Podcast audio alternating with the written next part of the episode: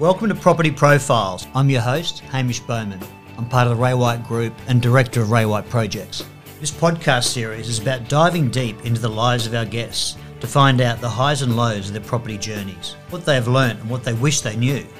You as a listener will learn what knowledge they have leveraged from their careers to create successful property profiles. Last week we had Lockie and Amy, really amazing story around them, their band, their businesses, their fitness, their goals, their charity work as well. This week we've got Philip Di Bella from Rags to Riches, an amazing story around coming to Australia with his family and then building a multi-million dollar coffee empire nationally and internationally and what he's done with that and with his property portfolio. It's a great listen.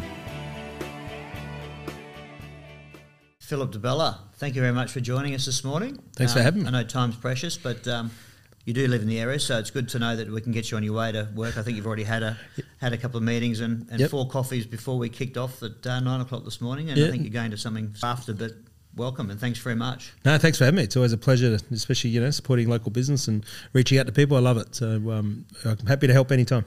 And you're um, you know um, you, you do like a podcast yourself. You've got your own podcast series, which I Yeah. which I do listen to. Short and sharp, punchy little Yeah. inspos. Well, I don't. Uh, two things I say about it. I keep them under ten minutes. One, I um, I don't want to bore myself, and two, I certainly don't want to bore the audience. Yeah. So I say no one wants to listen to me longer than ten minutes. My wife certainly doesn't. Yeah. So uh, I, I keep it. That was the inspiration for keeping it nice and short, which we call Flashcast by PDB. Yeah. Yeah, nice. And f- Flashcast, what's the, the inspiration around the Flashcast? Well, keeping it 10 minutes, I thought, Oh, well, yeah. how do we get, you know, marketing obviously been my background is how do we tell a story so engaging people want to listen? I thought instead of a podcast, let's go Flashcast. It's, everyone's got 10 minutes. Yeah. Uh, and we're sending the downloads that, you know, it'll be downloaded, uh, it'll be listened to over two times. So it averages two and a half times per person that it gets listened to each episode.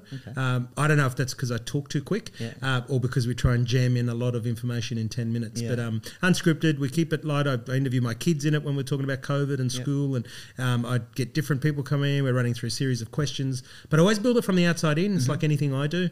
It's always from the outside in. It's trying to anticipate the audience needs, uh, a consumer's needs, a customer's needs, and then how can we build something that actually meets that needs, which keeps us relevant in the marketplace. Mm. Yeah, love it. So obviously today, um, you're very well known um, locally, na- internationally from your your business. Um, obviously today's we'll have a property thread about it, and Yep. from from what I know, and I don't know everything, but you've obviously had a, you know, you've had you've had um, residential properties, you've had commercial properties. Sounds like you're retaining some properties, which is which is great. So for this wide audience, Yep. some people want to know how you actually got on the bandwagon in the first place. Yeah. Was it easy? Was it hard? So maybe perhaps in a nutshell might be a good start. Phil, just your first property might Yeah, be might be a good interesting one to start with. Yeah. And look, I guess I think there's also from from real estate, your marketing.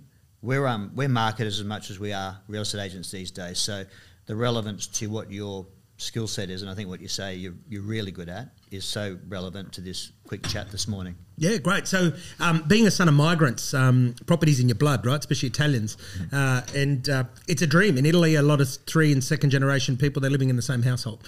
To give a bit of background. Because I'd always talk about environment, you know, nature and nurture is, makes up the person. So, um, my parents migrated here with nothing. Dad jokes about it. It was um, my brother and sister were born in Italy. There was four of them, four people, two suitcases, four months on a boat. Uh, they got here. Uh, Dad had a little bit of money, very very small. Um, he went to work, uh, built a deposit, bought his first property. First property he bought is 78 Abbotsford Road, which I now own.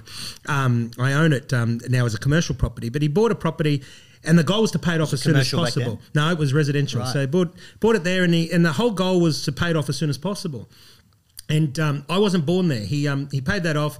They then stayed there a bit. He moved, and they moved, and they bought a property at Toombul, which he paid for in full. Um, and we're going back now. This is circa before seventy five, because then I was born in nineteen seventy five at Alicia Street, Toombul. And I remember, you know, probably I don't know, three years old, four years old, five years old, but um, you know, we always had a great lifestyle. We we're never rich. Dad earned four hundred and fifty dollars a week, um, but he because he, didn't have a loan, the house was paid off. Everything was spent on the kids. How did he pay that house off in the first place? Without two jobs. Specific? Yeah, two, jobs. Two jobs. And as he says, my wife never had to work in Italy, but she went to work in Australia. So effectively, three incomes, Right. um, three children, uh, no brand new cars, no holidays. Uh, um, and to, to give you an idea, when he sold that house, I was in grade eight. He sold it for seventy-two thousand dollars. So property Toombul um, in grade eight. So what? Um, 82, 83 was um, in nineteen eighty-three. Sold it for seventy-two. He went out to which was a small, humble little house. He went out to a bigger brick house with five bedrooms out of Bracken Ridge. and he bought that for eighty three thousand, and again paid cash for it. But the property thing for him was always, and this is what got instilled into me: always own your home and have a roof over your head. Have a, you know, your home has to be your home; it has to be paid for. Um, it, it can't be on the line. If you need a loan on it, make sure it's an affordable loan. So the first thing that instilled to me was, you know, you save your money. So when I was at uni, my dad did a deal. He said, "I will pay for your university fees." Um, as long as you go and work and you save every dollar that you make while you're at uni. And I did. So I bought my first property at 21. I had it paid off by the age of 26. Now it was a humble $85,000 apartment at Gordon Bar at Gordon Park. So $85,000 one bedroom apartment Gordon Park. Um, I had it for about five years, and when in tw- in Were 2002, you, were you able, just on that, we were you able to save enough deposit? All right, the reason why I'm sitting on this, Yeah. a lot of people at the moment with property prices just getting 10% equity. Yeah, yeah, yeah. It's 20%. Were you able to, or was it a gift I was. I was able to surprise. Well, see, this is the thing, and, and, and it's why it's a good question. Um, you, you can't have everything. Yeah. And so I wasn't partying every weekend. I was studying, I was working 30 hours a week, and I was saving everything. The deal was that if I didn't waste money and I saved it, my dad, I could, I lived at home. So there, I didn't have to pay rent. So living at home got rid of rent. Um, living at home meant I didn't have food expenses. You know, saving my money and not partying well, so, so if I saved my money and didn't party with it, then dad would cover expenses. Yeah. So it was a compounding thing. So you know, for the, the take home for the listeners is, well, you can't have it all. You can't be living in a you know a two bedroom apartment in New Farm, um, going out every weekend, going out for dinners, and expecting to save money for a deposit. It's not going to happen. Um, so was, I was where able was the to. fun in that period, though, Phil? Come Oh on. look, you're fun in everything. I mean, you were soccer? Yeah, footy? I was in soccer. I mean, I played soccer. Yeah. Um, I'd go out. I would. Well, the fun was you'd go out, but you wouldn't be drinking. Like Yeah. you'd go out to a nightclub, you pay a ten dollar cover charge, Yeah. and you go and dance, or Yeah. you, you, you know, you're talking to mates. Um, Yeah. You know, you, you'd go to coffee shops like La Dolce Vita back Yeah. then was was the in thing. You'd Yeah. go and you'd have a couple of coffees. You know, you might spend ten dollars for the night, and Mm. three cups of coffee. Um, you know, versus now people go on a weekend, it's a hundred dollar expense, Mm. and then if you back it up on a Saturday, it's another hundred dollars. Now, um, you can't have it all. Is the message uh, that I, I would take? Mm. a great you know. message. Yeah, you, you can't party, you can't save, you can't. But you've also got to understand environment. I mean, I was brought up in an era where you it was still the dream to own your own place, Mm. you know, and I did that, and that was my thing. I wanted to own my own place. Um, what I did that was a little bit abnormal was when in 2002 I sold my apartment to buy my commercial property, which was 82 Abbotsford Road, Mm. and I had to live out of it. You know, I had to, I had to put, set up a bedroom upstairs. You know, in 82 Abbotsford Road, and people said. You know, I sold 135,000, so I turned 85,000 to 135. But with 135, I spent 330,000. Yeah. Now back then that was a lot of money lot and of a big risk. Yeah. So 2002, 330,000. If you look at that building now, that building alone's over two two and a half million dollars, just the mm. one. Mm. Um, so different era, different times. Mm. Um, it was still growing times, the opportunity, and I think a lot of people when they talk property don't put that in perspective. And you fast forward all the way to when I exited Di Bella, 2017. When I exited Di Bella, we had about 20 properties. Um, All part of the commercial, retail, all yeah, sorts of stuff, yeah. right? Um, that I kept, that I owned. I didn't sell the, the company. I sold, the, you know, if you think about it as I sold the race car, but I kept the petrol, which was the green beans, um, and I kept the racetracks, which was the properties. Uh, but I also saw a shift smart. in market. I saw a shift in government and governance, um, taxes. You got to remember the taxes weren't they what they are. So the first thing we did when we sold Di Bella in 2017 and I exited completely is we got rid of all our interstate property. Um, you know, because of the land tax position, uh, I could see the cliff coming with leasing. You know that, that the demand was going down, so we got out and we got out at the right time for the right price, and kept all the manageable properties and liquidated properties that we didn't. And we were Yeah. lucky because we we weren't highly geared. We weren't well because we'd sold the company for great money. We weren't geared at all. Yeah, nice. Um, so, and uh, the, the second takeaway I want for the listeners is when it comes to to me, life is measured in moments. It's not measured in possessions. It's not what car you drive, and I love nice cars. Um, but it's not what what you're wearing. It's not what wine you're drinking. It's not what restaurants you eat in.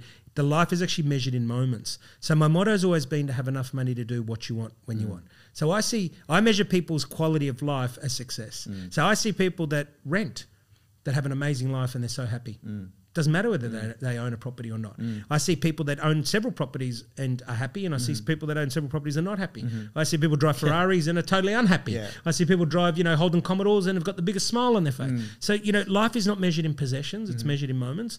And finance to me, money doesn't make success. Having enough money to do what you want when you want, treating it as a resource does. Mm-hmm. And property to me has always been that. It's it's been I'm not going to buy a property unless there's growth in it. Mm. I'm not going to buy a property unless there's a purpose in it. Mm-hmm. Um, I'm not going to buy a property just to keep it. Mm. Um, if it's got to go, like New Zealand recently, you know, we built uh, one house of the year in Queenstown. Mm. Um, it was second in the world in the Teeter Awards. Um, You know, and we recently offloaded it. Um, we hadn't that, been yeah. there for a year and a Wow. half. Um, we had um, a really good offer from a gentleman that re- retired out of Sydney in one of the major banks, um, and he made a good offer. Uh, and we said, you know, well, the good thing about my wife and I is we don't get emotionally attached to possessions. So, you know, It's we love hard that not house. to be emotionally attached to that. Well, house. amazing house. Yeah. You know, it's called Cascada. Listeners can ty YouTube it and you'll see Yeah. it come up. Yeah. Cascada, which means it was the modern take on Falling Water. Frank Lloyd Wright's. Yep. Um, so it's got a story. It's got a. It took us two years to design and build. Uh, we lived in it. Well, we used it and lived in it for three years. We loved it. But everything's got an expiry date, um, and so with properties, we've never got emotionally attached to stuff. It's got to have a purpose, uh, and if it has a purpose, then you then and it fits what you want and your values, and, and, and, and bring it back to you. What is it that puts a smile on your face, um, and that helps you be that life is measured in moments? With um, I mean, I- I keep thinking about people trying to get into the market at the moment. I mean, you you've obviously got friends and family that are trying to. What's your advice around people who, you know, let's say they aren't partying all the time and they've got a good job and they're mm. just really trying to make things work. Yeah. You know, it just seems that it's harder to get. Like if someone buys a a seven hundred thousand dollar house in Gordon Park, mm. that's the banks probably want twenty percent. That's Yeah. 140 grand. For sure. Then the stamp duties on top of that, 200 grand, you know, which is a lot of money when you're renting and you're doing everything else. And, and wages probably don't seem to be, you know, running with everything else. Is it the same philosophy? Um, you know, is it just get in there no matter what? Is it, do you think the time has changed? I understand what you're saying. From your parents, my parents own the house. Is do you think that's still Yeah, no, I think it's changing. So my my thing that is the same is plan, plan, plan. Yeah. Scenario map. You've always got not just plan now. A lot of people just plan for today. You know, I'm making you know hundred thousand dollars a year now. They're planning on that. Plan for three years time. Yeah. Are you still going to be able to make hundred thousand dollars a year in three years time? Are you still going to make half a million, a million, whatever it is? Yeah. Um, so scenario map and plan. Um, times have changed.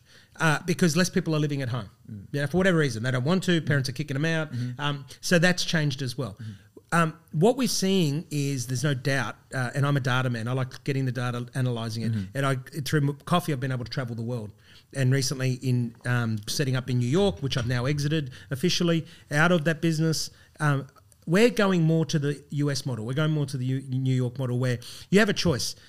You can't buy a house, you know. You won't buy a house in Gordon Park for seven hundred thousand now. but do you? Are you? If you still want to own a property, then and you've got seven hundred thousand, you've got to go further out. And my niece just recently went this, and she's a you know a very good lawyer, earns good money. She's in her late twenties, and she's like, Uncle Phil, do I buy a property a little bit out of the city, and it's a nice property and it's my property, or do I rent a great property at New Farm? And I said, try renting first. You don't have to guess. So she did. She lived in New Farm for, for two years. She rented a three bedroom apartment with another friend. It was a beautiful apartment down near where we live at Oxlade. Um, she got a taste of that, and then she went, I think it's time to buy. So she went out to Clayfield and bought similar to what she could have bought in New Farm, mm-hmm. but for a lot less Yep. at Clayfield. So that would be my advice: is is that the times have changed, the mm-hmm. values are, and as you know, it's hard to buy on a rising market. Mm. First homeowner buyers is hard right now. You know what it suits people now is downsizers. Um, people that are upgrading that have you know fortunate enough got a lot of equity that have mm. bought a property for half a million now it's worth one and a half. Um, and they're still they they they're not so much upgrading the house but they're mm. upgrading the suburb. Yep. or they're upgrading the house and downgrading the suburb. And that's mm. probably the matrix, the mm-hmm. takeaway is this is not a time to upgrade your house and your suburb, mm-hmm. right? It's the ti especially the first time buyers. Mm-hmm. You've got to decide: Do I want to live in a great area, uh, but have a, a simpler property, or do I want a great property in a less better area? Uh, because certainly with today's environment and ecosystem, um, you can't have both. No. uh, especially as a first home clearly- buyer. Yeah, it's very tough. Um, I thought, uh, I mean, in recent times, not. I do know a property transaction you had, which was a tough one Hmm. locally. Like, just some things aren't always great. Like, you had the most amazing property. Oh, yeah, yeah, where yeah. I just I'm, I wasn't intimately involved. But I was watching where there were a few dynamics where. You know, I'm just thinking about what you look at when you buy a property. There was a vacant block next door. Yeah, yeah, Remember, yeah. The, there was a block of flats were built Correct. of behind you, and then you're in the best part of Brisbane real estate. Yeah. Whereas you would think that this beautiful home would soar. Yes. And it had its challenges. It did, yes. What did you learn from that experience? I learned lots. First thing is don't buy another property until you sell your own, uh, because we bought. You know, we had lucky we had the money, right? We owned both of them cash, right? Yeah. So it did, you know, and it, so it's all about your scenario. Yeah. Mm-hmm. And, and our scenario, and I always talk about worst case scenario. So our worst case scenario um, was okay, and in hindsight, I should have probably kept it another two years, and I would got, I would have got another one and a half million for it, right? Um, but it is what it is, and see, I can live with that because I always say money's not le- me- it, money's not my go to. Enough money to do what I want when I want. So selling it for one and a half less. Um, Mm. doesn't matter. Mm-hmm. And I'm not saying that with arrogance. I'm saying everything's relative to what you value. But the lesson I learnt number one was don't buy, don't go into another property until you've sold yours, which is Mm-hmm. something we did. Um, the second thing is property is about is similar to art, and and it's actually it's actually a worse scenario. And I'll put it this way: I love analogies and stories. If I give you a canvas to paint that's a four by four, the cost of the paint is the same, the cost of the canvas is the same, the time it takes will differ, but the thing that gets you the price is perception. So what might be worth thousand dollars to someone else, they'll pay a hundred thousand. Mm. Yet the paint's the same, the cost's the same, the time might even be the same. Mm. But it's the value that somebody sees. Now, funny enough, our property in Turner Avenue, very simple. We had a contract on, as you know, out of mm. your office for four point seven. Yep. Um, and this is where I say luck is timing and opportunity. So there's lesson number three. Luck is all about timing and opportunity. Mm. Yes, luck exists. Now, the timing and the opportunity. We had a good offer at 4.7, we had a contract on it, and it was relying on the person getting the job secured. They had three quarters of the money in cash, the rest they had to borrow. They needed to secure the job. What happens? The employer changes the mind, mm. the job doesn't come through, he can't finish, um, the banks won't give him the money, falls through. We sell it a year later for 1.2 million less mm. timing and opportunity. Yeah. That was a case of bad luck. Yeah. Right? No no one could have done anything different. It was just luck and opportunity. Mm-hmm. Right? And that luck and opportunity downgraded because then people thought, well, why did it fall over 4.7? They didn't understand the why it fell over. Now, he saw, the buyer saw the value in 4.7. Mm. No one else saw the value until it got to, I think we sold at 3.4. Mm. Now, you look at it, the van, the land value alone on that property was 1.9 million. Mm. To build the 700 square meter house at 5,000 a square meter, Metre. basic, the maths doesn't add up. It's below replacement value. Totally. Replacement's five million. Hmm. So sometimes things just don't make sense. Hmm. The only thing that makes sense is what is somebody prepared to pay for it? And the lesson I learned, all those lessons I learned is why we sold Queenstown. Is that somebody came along and gave us the highest price anyone's paid at Queenstown Hill for a property. It was double what it cost us to build. Hmm. And learning what I learned at um, Turner Avenue, I went, I'm not going to be in this position again. Um, you don't know what the government's going to do in Queenstown at the moment. So the takeaway is work with the knowns and try and anticipate the unknowns. Great. There's no land tax, there's no stamp duty, and there's no capital gains in New Zealand. As we walked in, Phil, you and I were just talking the market, which I get asked daily, probably hourly, what's happening with the markets. It's it's it's it's hot at the moment, as we know. Um, you and I are probably aged enough to see, have seen a dot com Yes. fall, a GFC fall, lots of um, sort of the other ends of a boom market. Yes. Um, my personal view is that I can see us stabilising for sure. I think that Brisbane has got a lot of good things going on here. You know, migration with COVID, unfortunately. Migration, yeah. people coming up up up this way. A lot of good infrastructure projects. So, but you know, it can't. We know that it can't. What's your own view at the moment? On Yeah, I think we've got so much going for us. We'll continue to grow, just not at the rate that it is. Yeah. Um, and I use New Farm as an example, right? And again, I'm a data person with the an- analysis. I know someone personally right now, and you do too, but we won't mention their names, um, who's cashed up and looking at every property, two bedroom property apartments in New Farm. And he doesn't care if they're broken down or they're not because he relates it to Sydney. And he says the same thing in Sydney is three times the price. Yeah. Now, Brisbane will never be Sydney in prices, but it won't be a third of the price. Mm. So, fast forward in 10 years, you know, a 550 broken down one bedroom apartment in New Farm, which a lot of people would say is expensive, even I would say it's expensive. If you had to replace that in Sydney, it's three times the price. Mm. Yeah. So, somebody with the long vision and cashed up is going to go, I'm going to buy five of those, I'll buy 10 of those.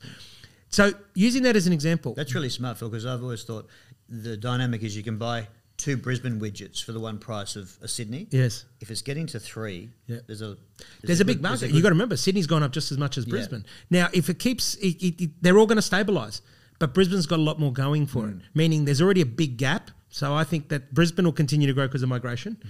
We've got an amazing council. right? And people don't realise until you do business across the country how amazing the council is, and that not because of who's in government, but that it's one council for all of Brisbane. In Sydney, it's multiple councils over different suburbs. Melbourne's the same. So you get different things. You'll go into one area and it's beautiful and green and lush and money being spent, and another, another area looks like it's dying, mm. yet it's inner city. Yeah. Brisbane, that it's it's fluid. It doesn't matter where you are in Brisbane, hmm. the areas are getting upgraded, footpaths are getting fixed, hmm. roads are getting done, parks are getting built. So Brisbane's got a lot going point. for it. Yeah. Um, so you will see continual growth in that. But yeah, sure, well, it's not going to grow at 20%. Hmm. It's not going to grow at 25 It can't, right? Because otherwise wage we have wage inflation. Um, and wage inflation therefore means that a cycle goes around. A cup of coffee will become $8, you know, then wages will go up even more and then another coffee will go to $10. You can't, you've got to have that managed inflation rate. So there still is going to be growth, but it's going to be spread over. And I think people that have got the money and are looking long term, but bring it back to their portfolio. Because someone like me, I'm carrying more cash than I ever had. I was going to say, from what, just the information you give me in these 20 odd minutes, you know, you've exited New Zealand, you've exited New York, you're exiting several, you've exited the big business.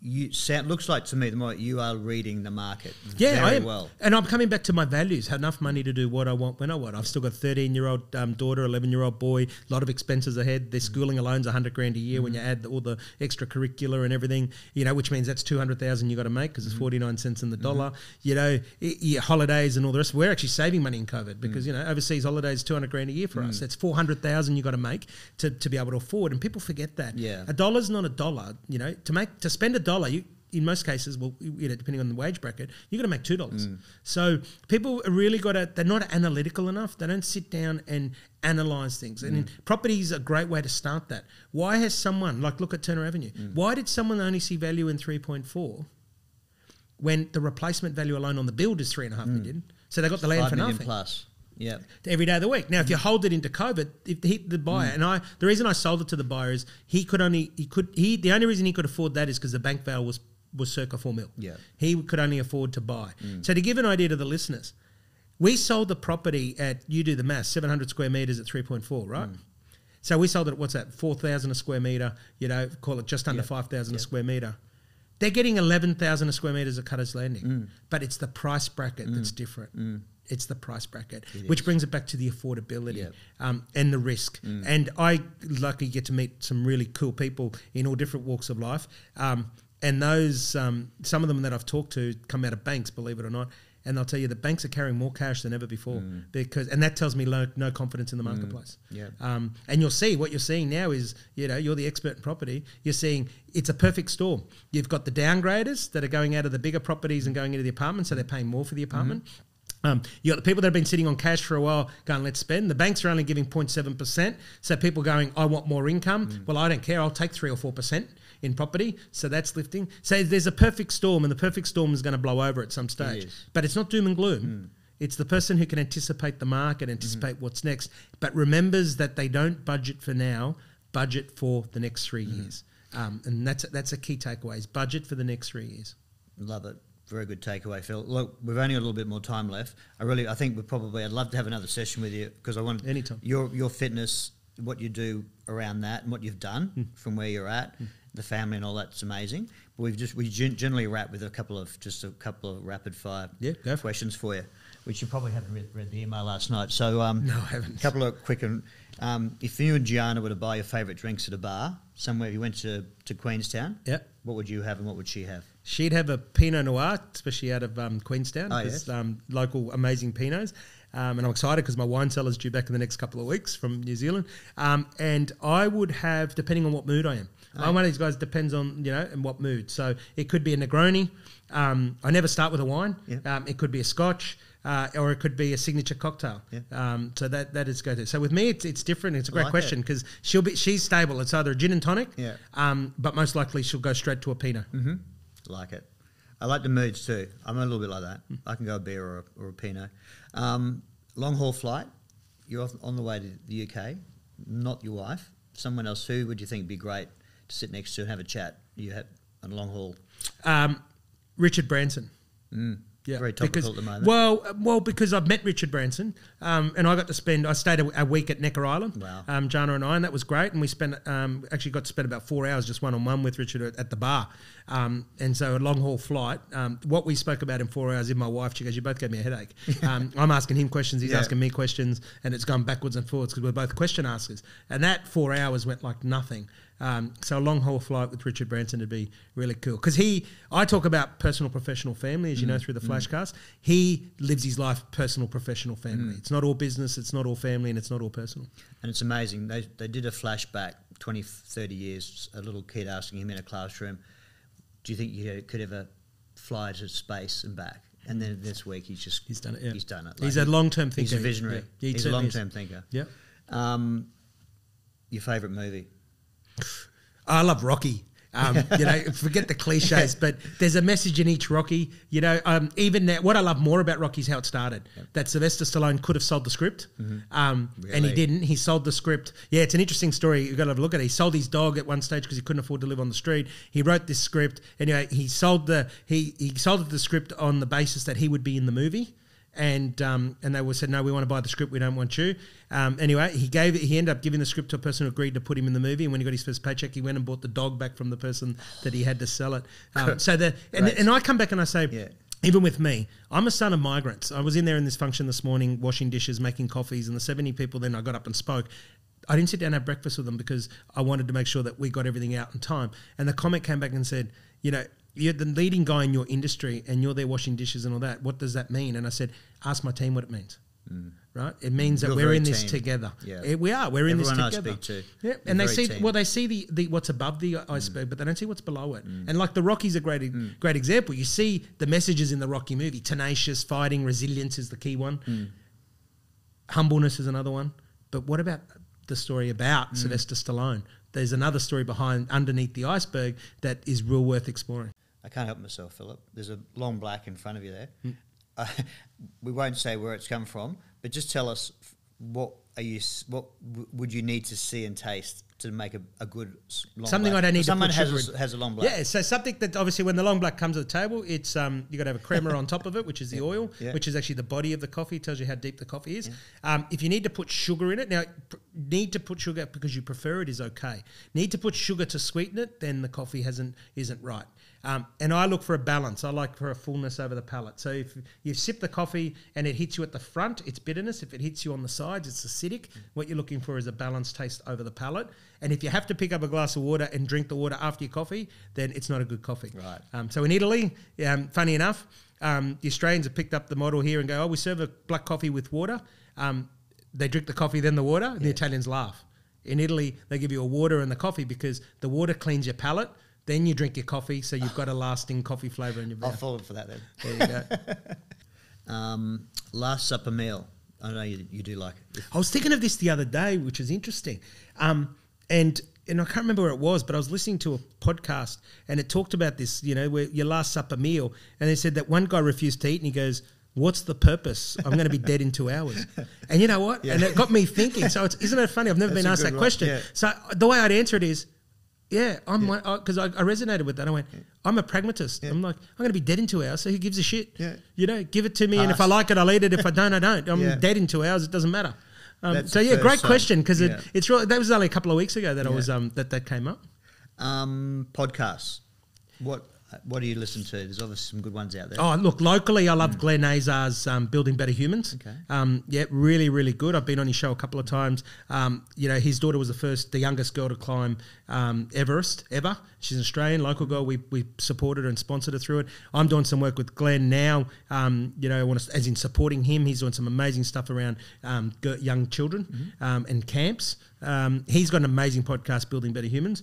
Um, and I like Tim Ferriss, but I only like when you listen to probably about 20 of them and then they become boring because it's the same questions over and over and over. Um, so, whilst, um, and that's my personal view, he's one of the number one guys in the world in podcasts, but I love change. I love things. I don't like any one speech being the same three times over. Um, so, he changed it. Uh, it'd be good if he changed things around, but I do like he was the one that pioneered, you know, the question asking and getting people in and all the rest of it. Yeah, cool. Um, last question. What are you most grateful for right now? My health. Yeah. my health because um, a lot of people say family, which I'm grateful for. Just going back on the health, Yes. because you, you picked it. At what point did you? And I think I've seen on your socials. There's a photo I think on the back of a boat somewhere Yeah. where you you, you Yeah. say this is me at my worst physical specimen. Yep. And then you fast forward and you've had a boxing match recently with a, a pro boxer and and um, you can you know hold your head up high. So what was was there a turning point with that? Yeah, it was when I went to my doctor and he said, "You're the fittest fat fuck I know." So, um, you know, and, and, and it sounds vulgar, but that's his Yeah. exact words. When your doctor says that to you, Yeah. you go, "Holy shit!" Yeah. Um, and then, you know, again, I'm a data analysis person, and he said, "I'll give you the analysis, mate." Most people get warning signs, um, and then they do something about it. You won't get a warning sign; you just won't wake up. He goes, "You know, you're 40 years old. I was 42 at the time." He goes, "You're 40 odd years old." He goes, You've got no diabetes, you've got no cholesterol, you've got a resting heartbeat of 60 beats a minute, you can box, you can do all sorts of shit, but you're 167 kilos and you're obese. Um, you're just not going to wake up one day, your body will give up. And it was like, well, I don't want it to give up. Not for me. I got kids. I got a wife. Um, you know, what's the use of all the you know the sacrifices in a good way that we've made? Um, and so, and I thought no one can do the work, and that's where I started uh, following Dr. Joe Dispenza. Yeah, okay. And he talks about get in the river. Mm. You know, and I was one of these people, as many people do, but I've been there, so I can say it. we just keep making excuses. Mm. Whether it's not having the right house, the right car, or earning enough money, we don't like our jobs, we don't like ourselves, our weight. We just make excuses. And I mm. was one of those people, just making excuses. And I said, I've got to do the work, I've got to get in the river. So what I did was I tackled it no different to how I tackle business. I said, what is the problem I'm going to solve? And my problem was that I just thought it was okay. I didn't eat breakfast and eat lunch, and then I'd eat dinner. Mm. Now I eat more than what I've ever eaten, mm. but I eat breakfast, I eat lunch, I eat mm. dinner. So I had to change my pattern. So then I had to, I said, what resources I got, I got to put around me to do this? And the resource for me was to go and have an operation to, you know, cut down the size of my stomach. Now people go, oh, that's easy, that's why. No, no, no, no. I can assure you, it's one of the hardest things you'll ever do. Mm. You have to retrain the way you eat. You have mm. to retrain what you do. Mm. And if you still fill your stomach with crap, you'll put on weight. That worked for me. It might not work for anybody else. So what I say to people is number one, you've got to switch on and get in the river and do the work. And two, use the resources around you that you need because what works for me won't work for somebody else. And nobody, if you're trying to convince somebody that they need to lose weight, show them you care and love them, but understand that until they're prepared to get in the river, they won't do the work. And I was that person. I had people that loved me. I had people that told me. I had people that would come and pick me up and take me to the gym. But that wasn't the problem. I went to the gym. Mm. I was still trained. I had a mm. fight at mm. 167 kilos. That wasn't the problem. So until I addressed the real core of the problem with a real pragmatic point of view, you've got to do the work. So the one thing I value now is health. And I'll probably finish on this for you, Hamish, is I talk about personal, professional, family. You can't have it all. 24 hours in a day, you can't put eight hours a day into your personal life, eight hours into family life, eight hours into work. So you need to prioritize. You put have to put a one, two, and three. Hmm. When I started Di Bella Coffee, it was all about business. It was a priority one. I was a priority two, family was three. We didn't have kids. Then as it grew, my wife wanted to have kids. So business was one, family was two, I was three. And as I put myself three hmm. for 10 years, I put on weight. Hmm. When I exited, I vowed that me would become number one to lose the weight, family number two, business three. And it's still the same now. I've started a new business called the Coffee Commune. It's me first. I get up, I go to the gym. It's family. I take all school holidays off. Then it's work. And of course, I've got the luxury to do that because of the resources. But I haven't changed. I've changed my priorities Mm-hmm. at the time that I've needed. Because if you've got a sick family member, family's going to be first. Mm. If you've, you know, you can't put yourself first if you've got a sick family member. And I've got a lot of colleagues, unfortunately, that I've seen try to have it all, and either their business blows up, their marriage blows up, or their health blows up. Mm. So my message there to people is get a piece of paper and a pen, write down personal, professional, family, write down what it is you need to achieve and want to do and what's going on in your life, then prioritize it and try and get work life harmony, not work life balance. Such a great message. Philip, thank you very much for your time today. So many special stories within such a condensed time frame. Marketing, family, fitness, property, what to do, markets. There's a lot there. Thank you very much. Thanks for having me. Pleasure. Wow, that was an amazing story. So motivating over so many different layers of, of life. If you love what you're hearing, please follow us on Spotify or leave us a review on Apple. Thanks again. We'll see you next episode.